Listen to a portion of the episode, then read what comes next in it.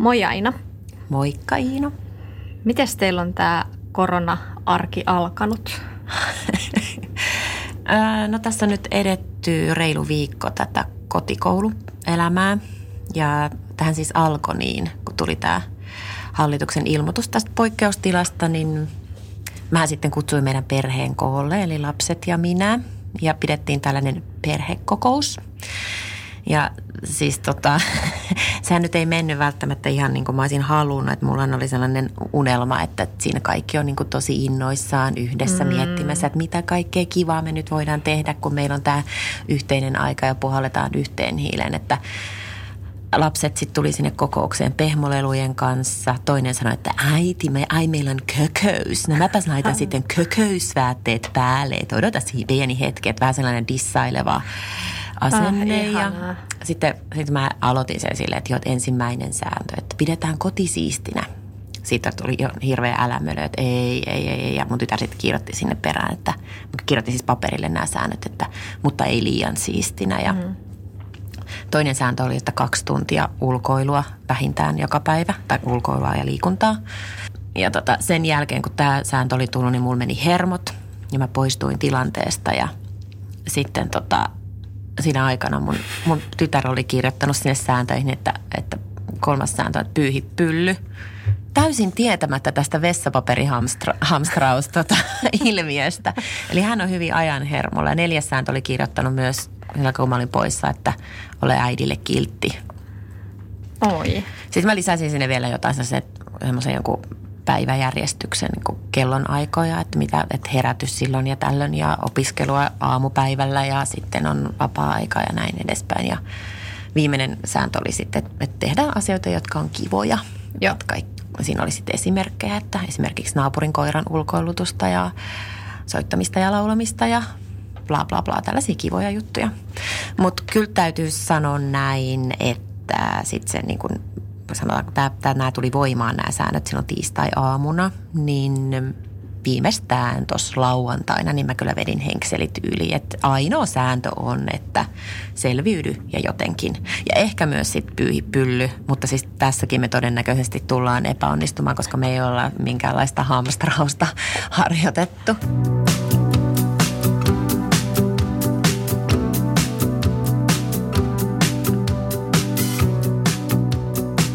Minä olen Aina. Ja minä olen Niina. Ja tämä on Eropodi. Me ollaan molemmat erottu aviopuolisoista meidän lastemme isistä jo aikoja sitten ja lisäksi meidän molempien vanhemmat ovat eronneet.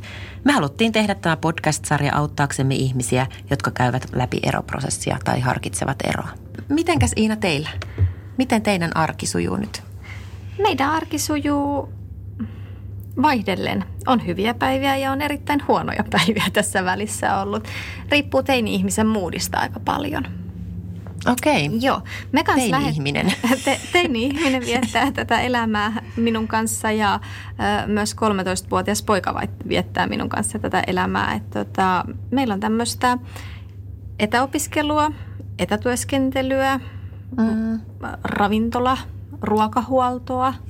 Mä koen, että mä oon jonkinnäköinen ohjelmatoimisto tällä hetkellä. Viihdykettä pitää järjestää ihan hirveästi. Mutta jotenkin ihan silleen hyvällä tavalla myös niin kuin osittain. Et ei tässä pelkästään negatiivista ole, mutta tuohon sun alkuun mutin vielä sanoa. Me lähdettiin kanssa lapsukaisten kanssa tämmöistä. Meillä oli vähän tämmöinen ketterän kehityksen malli. Meillä oli tämmöisiä post-it-lappuja. Okei. Jaoin jokaiselle nipun erivärisiä post-it-lappuja ja tussit käteen ja sitten, että kirjoittakaa niitä asioita, mitä ajattelette, että tällä pakkokotoilun jaksolla olisi tärkeää noudattaa tai tehdä ja muuta. Niin kyllä se muutama ihan hyvä tuli. Muun muassa äiti ei saa nalkuttaa. No se on ihan todella hyvä. Okei. Okay. Ja sitten oli myös, teini-ihminen pyysi myös, että työrauha suodaan jokaiselle, mikä oli mun mielestä tosi hyvä. Ja kyllä me vähän lähdettiin kanssa siihen, että jotain sääntöjä, että kun tosissaan tämä tiistai-iltapäivällä, kun näille tuli kouluissa tämä tieto, että tämä on nyt viimeinen koulupäivä, niin lapset tuli tuo koulusta kotiin ja 3 tunnin aikana niin vanhempi lapsista oli tehnyt tosi tarkan kalenterin itselleen, kirjoittanut kaikki aineet ja erilaisilla värikoodeilla laittanut se, että äitin tyttö ihan selkeästi. Ja sitten juniori oli silleen, jes, loma alkoi. Oh my gosh. Ja sitten keskiviikkoaamuun, kun hän heräsi, niin ensimmäiset sanat oli vähän, tuli vähän tukka pystyssä makuuhuoneestaan, niin äiti, saaks mä pelaa?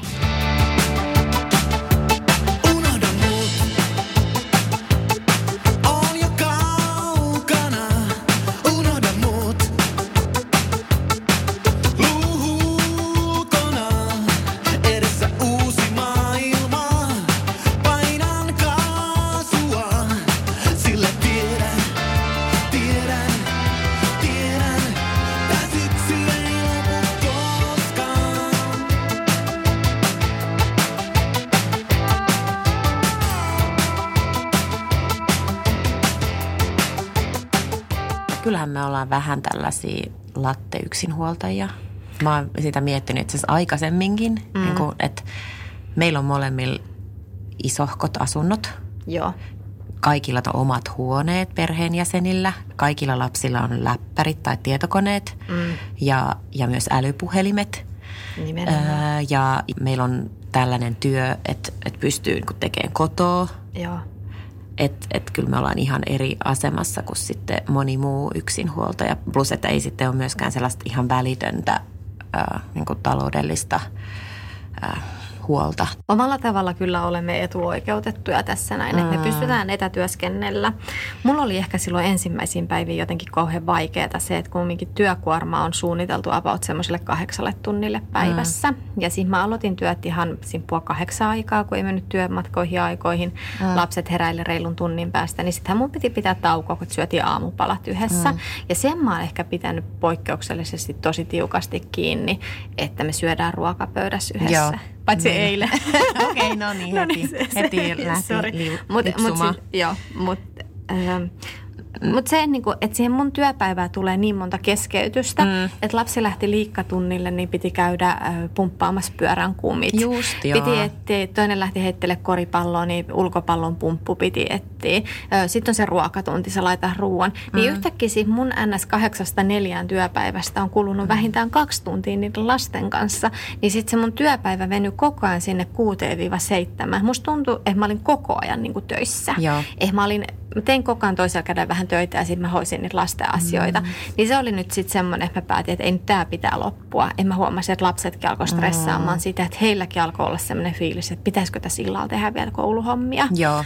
Niin nyt sitten vähän niskasta kiinni sen suhteen, että lopetetaan ne työt ja laitetaan ne läppärit kiinni jokainen. Joo. Mä oon tehnyt niin, että mulla on 6-9 siis tällä hetkellä se mun työaika, jolloin mä pystyn tekemään sellaista keskittynyttä työtä. Ja sen jälkeen mä laitan siis oikeasti läppärin kiinni, että mun 3-luokkalainen ei kyllä siis selviä yksin siitä opiskelusta. Että hän tarvitsee ihan semmoista hands-on apua. Mä pystyn tietysti tekemään jotain keittiön siivousta ja pyykkää ja muita siinä samalla, kun mä häntä opetan ja ohjeistan. Mutta että kyllä se 9-12 on siis sitä aikaa, että se on, silloin mä oon opettaja ja sitten sen jälkeen on sitten lounas ja sitten siinä iltapäivällä mulla on sitten just puheluita ja muuta, sitten sellaista vähän rennompaa työtä, siis jotain sähköposteja ja muiden vastailua. Mutta se, että ehkä mulla, mitä mä oon oppinut tähän asti, kun tätä on viikko, tätä uutta arkea eletty, niin se multitaskaaminen on ihan vihoviimeistä. Pitäisi keskittyä silleen, että nyt mä oon töissä, mä teen töitä, nyt mä autan lapsia ja nyt mä ollaan perheen kanssa yhdessä. Kyllä. Et se on ainut asia, mitä pyrkii aikatauluttamaan ja nukkumaan menot. Kyllä. Meidän lapset ehdotti, että nyt nukutaan 12 ja mennään 12 nukkumaan. No nyt meillä on sitten semmoinen diili, että 11 ollaan unessa ja 9 sitten on herätys. Että vähän semmoista pientä joustoa tässä asiassa. Ja joustosta puheen ollen. Joo. Mites nämä yhteishuoltajuuskuviot, lasten isien tapaamiset ja muut tämmöisessä poikkeustilanteessa? Miten teillä menee? Onko teillä, miten lapset tapaa nyt isänsä tässä korona-aikana? Meillä on suunnitelma, että ne nyt tässä tulevana viikonloppuna menisi ainakin joksikin aikaa isälleen ja ehkä me ollaan tosi avoimesti onneksi pystytty keskustelemaan tästä tilanteesta. Haaste on ehkä omalla tavallaan siinä, että miettii sitä, mihin ne sosiaaliset rajat nyt vedetään. Että mä luotan ex-mieheen ja mä luotan hänen vaimoonsa, että he toimii niin kuin tälleen hallituksen ja THL:n ohjeiden mukaisesti. Mutta sitten siellä tulee kumminkin tämän ex-miehen, uuden vaimon, ex-miehen vaimon perhe ja sitten heidän tarhaikäiset lapsensa, eli nämä bonus, mun lasten bonussiskot viettää kumminkin heidän kanssa yhdessä aikaa. Niin tämä ketjuhan on hirveän loputon, mitä pitää mennä, niin nyt ollaan vähän tsekkailtu silleen, että tosi avoimesti kerrotaan, että jos on pientäkään flunssaoiretta, niin lapset voi jäädä sinne, missä ovat sillä hetkellä, mutta kyllä ne nyt pääsääntöisesti varmaan meillä tulee minun kanssa olemaan enemmän tätä aikaa, mutta ehkä sanotaan, munkin mielenterveydellä on ihan hyvä, jos ne käy ainakin yön tai kaksi välillä siellä isällään. Mutta yleisesti ottaen siis tämä poikkeustila mun mielestä vaatii joustavuutta kaikilta. No todellakin, kyllä. Ja varsinkin näissä niinku tämmöisissä yhteishuoltajuusvuoroasumisjärjestelyissä. Että ei voida ehkä mennä ja pitää niistä omista oikeuksista ja sovituista asioista ihan mustavalkoisesti kiinni. Et pitää vähän tarkastella siitä lapsen näkökulmasta ja sitä kokonaisuutta tarkastellen. Et on esimerkiksi tämmöisiä varmaan, missä äiti joutuu käymään töissä enemmän, isillä on mahdollisuus etätyöskennellä enemmän, niin voisiko se painopiste olla vähän enemmän silloin siellä isin luona.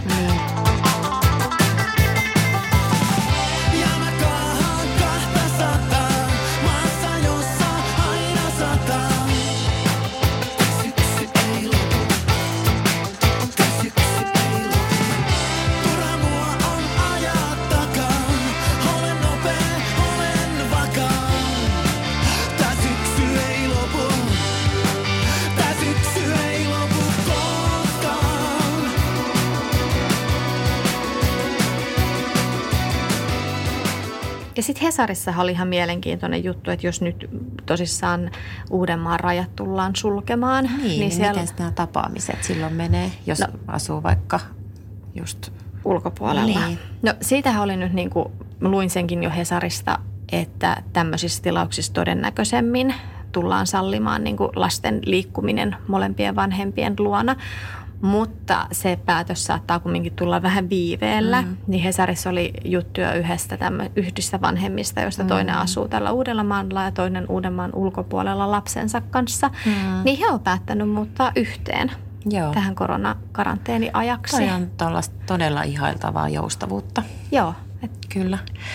Meillä ehkä, tosta mä voisin mainita vielä, että ihan käytännön asia, mikä meillä nyt on myös, vähän liittyy tähän erillään asumiseen, niin on se, että meidän lapset on ollut tosi tiiviissä yhteydessä normaalisti ja viettänyt paljon aikaa noiden eksän vanhempien kanssa, eli mammun ja vaarin kanssa. Ja nyt kun on sitten tämä yli 70-vuotiaiden karanteeni, niin he ei ole nyt nähnyt siis hyvänä aika, siis yli viikkoon. Ja tiedä kuinka pitkään tämä kestää. Tämä on kyllä molemmille osapuolelle tosi vaikea tilanne. Mä oon nyt siitä pitänyt huolen, että mä katson, että joka päivä lapset soittaa näille isovanhemmille. Pitävät sitä yhteyttä sillä tavalla, mutta on tosi tiukka paikka. Joo. Me ollaan myös videopuheluita isovanhempien kanssa harrastettu ja sitä mä suosittelen nyt kaikille. Kyllä. Että nähdään toisiamme, hymyillään toisillemme. Näin just. Jutellaan niistä arkisista asioista ja jopa joskus luin tuossa, että pienempien lasten kanssa voi niin kuin esimerkiksi isovanhemmaksi leikkiäkin vaikka vähän aikaa FaceTimella tai lukea satua tai jotain muuta. Että olla siellä toistemme arjessa mukana, vaikkakin etänä. Mutta hei, entäs sinkut?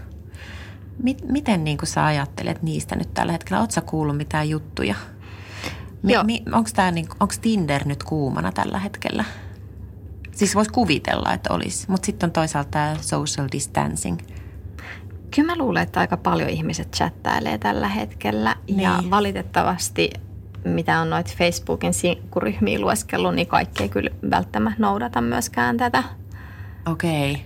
Että suositustavien kanssa mennään metriä lähemmäksi. Niin. Okei. Se on aika ikävä asia. Mä puhuin parin siis miespuolisen ystävän kanssa, jotka on siis Tinderissä. Niin sanovat, että on tosi hiljasta. Että ei niinku mitään. Että ei tule mätsejä eikä muuta. Yhöäidit ei kyllä hirveästi Tinderiin. No ei todellakaan ehdi. Vielä hiljaisempaa. Mä oon nyt Tinderissä ollut tässä viime aikoina ja kysemätsejä tulee mulla ainakin ihan kivasti, mutta kyllä se niinku, tietoisuus siitä, että mä en ehkä pysty tapaamaan niitä ihmisiä viikkoihin, niin vähentää ihan rehellisesti halukkuutta myös jutella niiden kanssa, mutta sellainen pieni sutina nyt on aina paikalla ja vähän chattailla ja voihan se helmi löytyä niin kuin tässäkin aikana, että jutella ihmisten kanssa ja jatkaa niin kuin sitä puolta.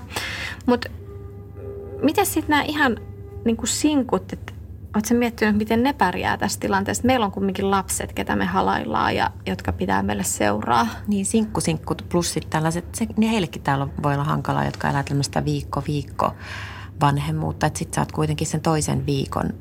Voit olla ihan yksin, jos ei ole kumppania. Niin. Se ei ole kauhean helppo tilanne. Ei, kyllä mä ajattelen ja olen kuullutkin, että kyllä on aika yksinäistä ja vähän raskasta. Mä juttelin yhden kollegan kanssa tuossa vähän aikaa. Hän on sen about 30 sinkkumies. Niin ne oli keksinyt perjantain ihan hyvin. Ne oli vetänyt Teamsissa kalsarikännit yhdessä. Joo. Hyvä. Musta se oli ihana idea. Yksi oli soitellut vähän kitaraa ja vähän laulellut siellä. Ja sitten oli porukkaa tullut ja mennyt siinä Teamsin aikana. Joo. Ja videoyhteydellä olivat olleet siis keskenään, että tehdään yhdessä juttuja, mutta ilman sitä. Hei, tehdäänkö tänä iltana me siis toi Teamsissa, otetaan lasit viiniä? Kun mä en ole niin kuin avannut viinipulloa, niin kuin en muista milloin. Mä oon suunnitellut ihan samaa. Tehdään tänään se. Joo, hyvä. Laitetaan kalenteriin. Sinne pyykkivuoron ja illallisen makaronilaatikon kokkaamisen väliin.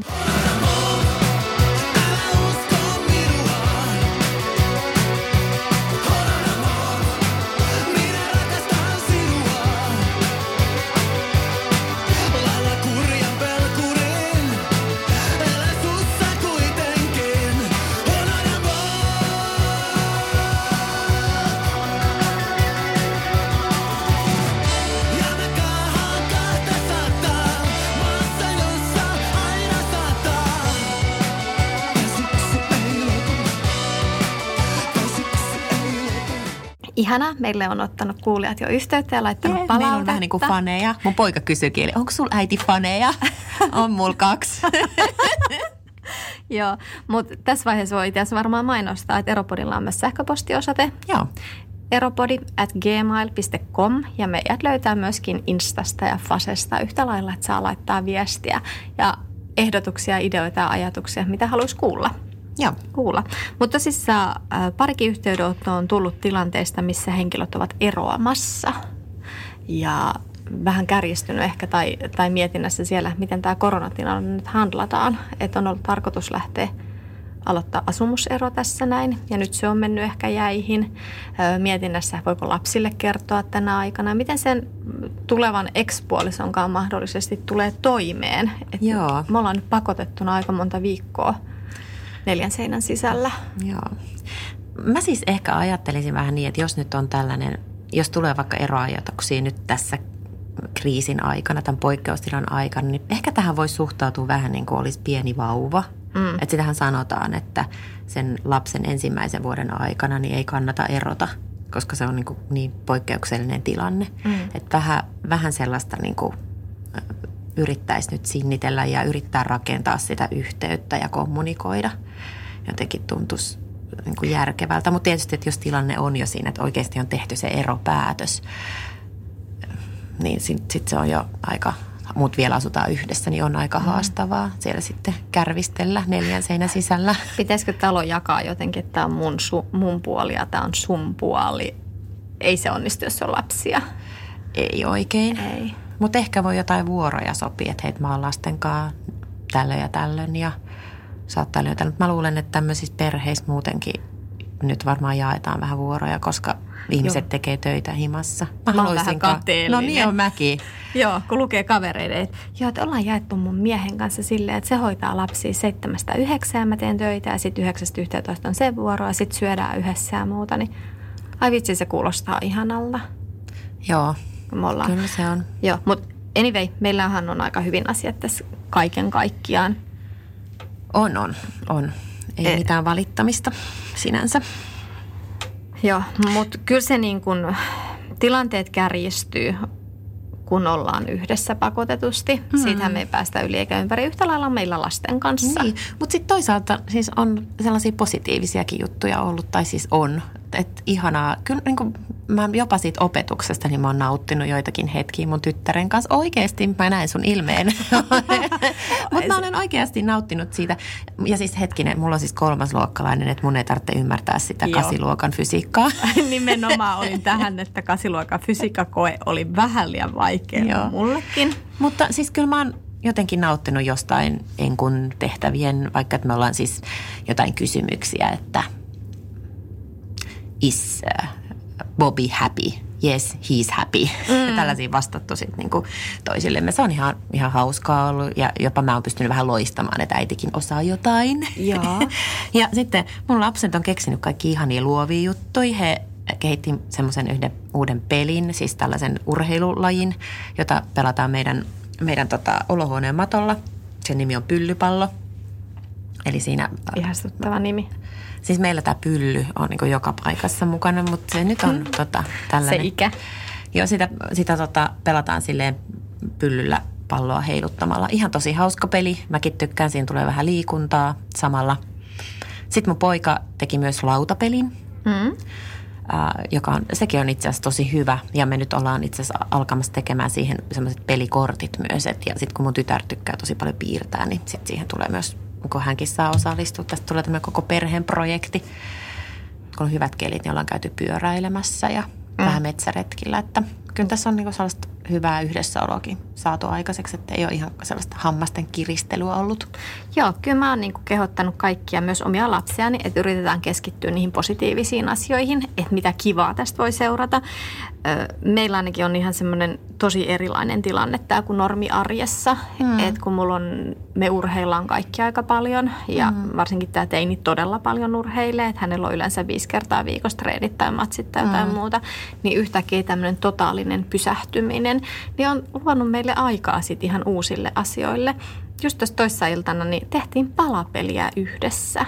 Et palapelin teko äidin ja veljen kanssa voitti kännykän ja TV:n katsomisen. Ihan mahtavaa. Et se oli tosi kiva. Toki ollaan leivottu paljon. Ollaan yritetty urheilla yhdessä. Me ei olla leivottu yhtään mitään. No meillä teini leipoi eilen ja mä raastoin vaan porkkanat siihen porkkanakakkuun ja tuli muuten tosi hyvä kakku. Mutta semmoinen niin kuin, että ollaan rauhoituttu ja vähän tuossa alussakin, kun mä sanoin sitä, vältetään sitä multitaskaamista, niin yhtä lailla, että silloin illalla, kun on se aika olla yhdessä, niin sit ollaan. Mutta ollaan myös armollisia itsellemme. Kyllä mun on pakko päästä lenkille yksin välillä. Todellakin, joo. Ja ehkä siis se, että ei niitä välttämättä tarvitse olla niin kuin massiivisia juttuja, että ruvetaan leipomaan joku mega iso asia, vaan esimerkiksi miksei? No niin. Mutta siis tällaisia, että mulla on esimerkiksi mun tyttären kanssa, joka on siis 9, niin meillä on tällainen yhteinen urheiluprojekti, että me vedetään leukoja. Mulla on siis leuanvetotanko asennettuna kotiin, niin sitten me aloitetaan aamu sillä, että meillä on siis leuanvedot. Joo. Ja sitten katsotaan, että monta saa. Ja hän saa paljon enemmän kuin minä. Joo. Ja katsotaan, missä kondiksessa me ollaan, kun tämä kaikki on ohi. Joo, nythän on jo uudet termit viljelty, koronakilot.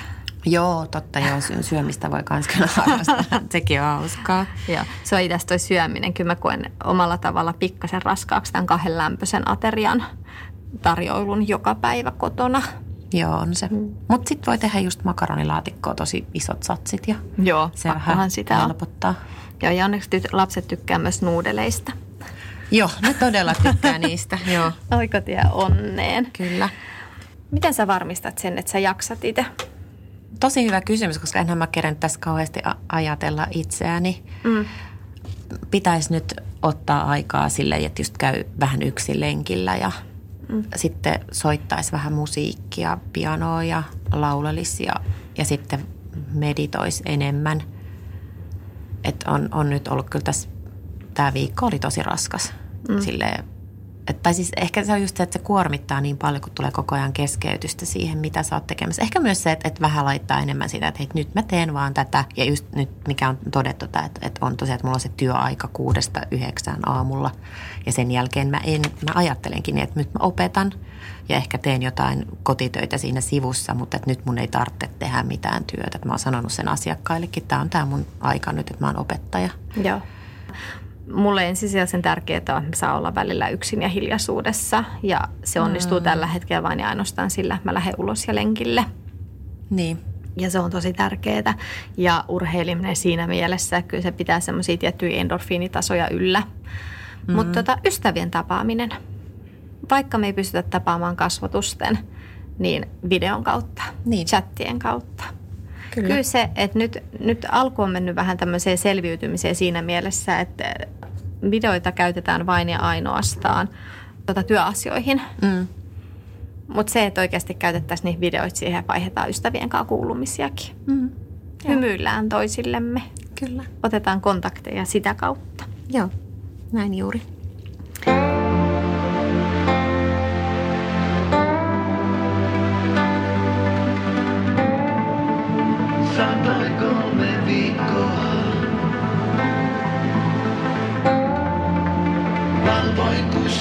Niin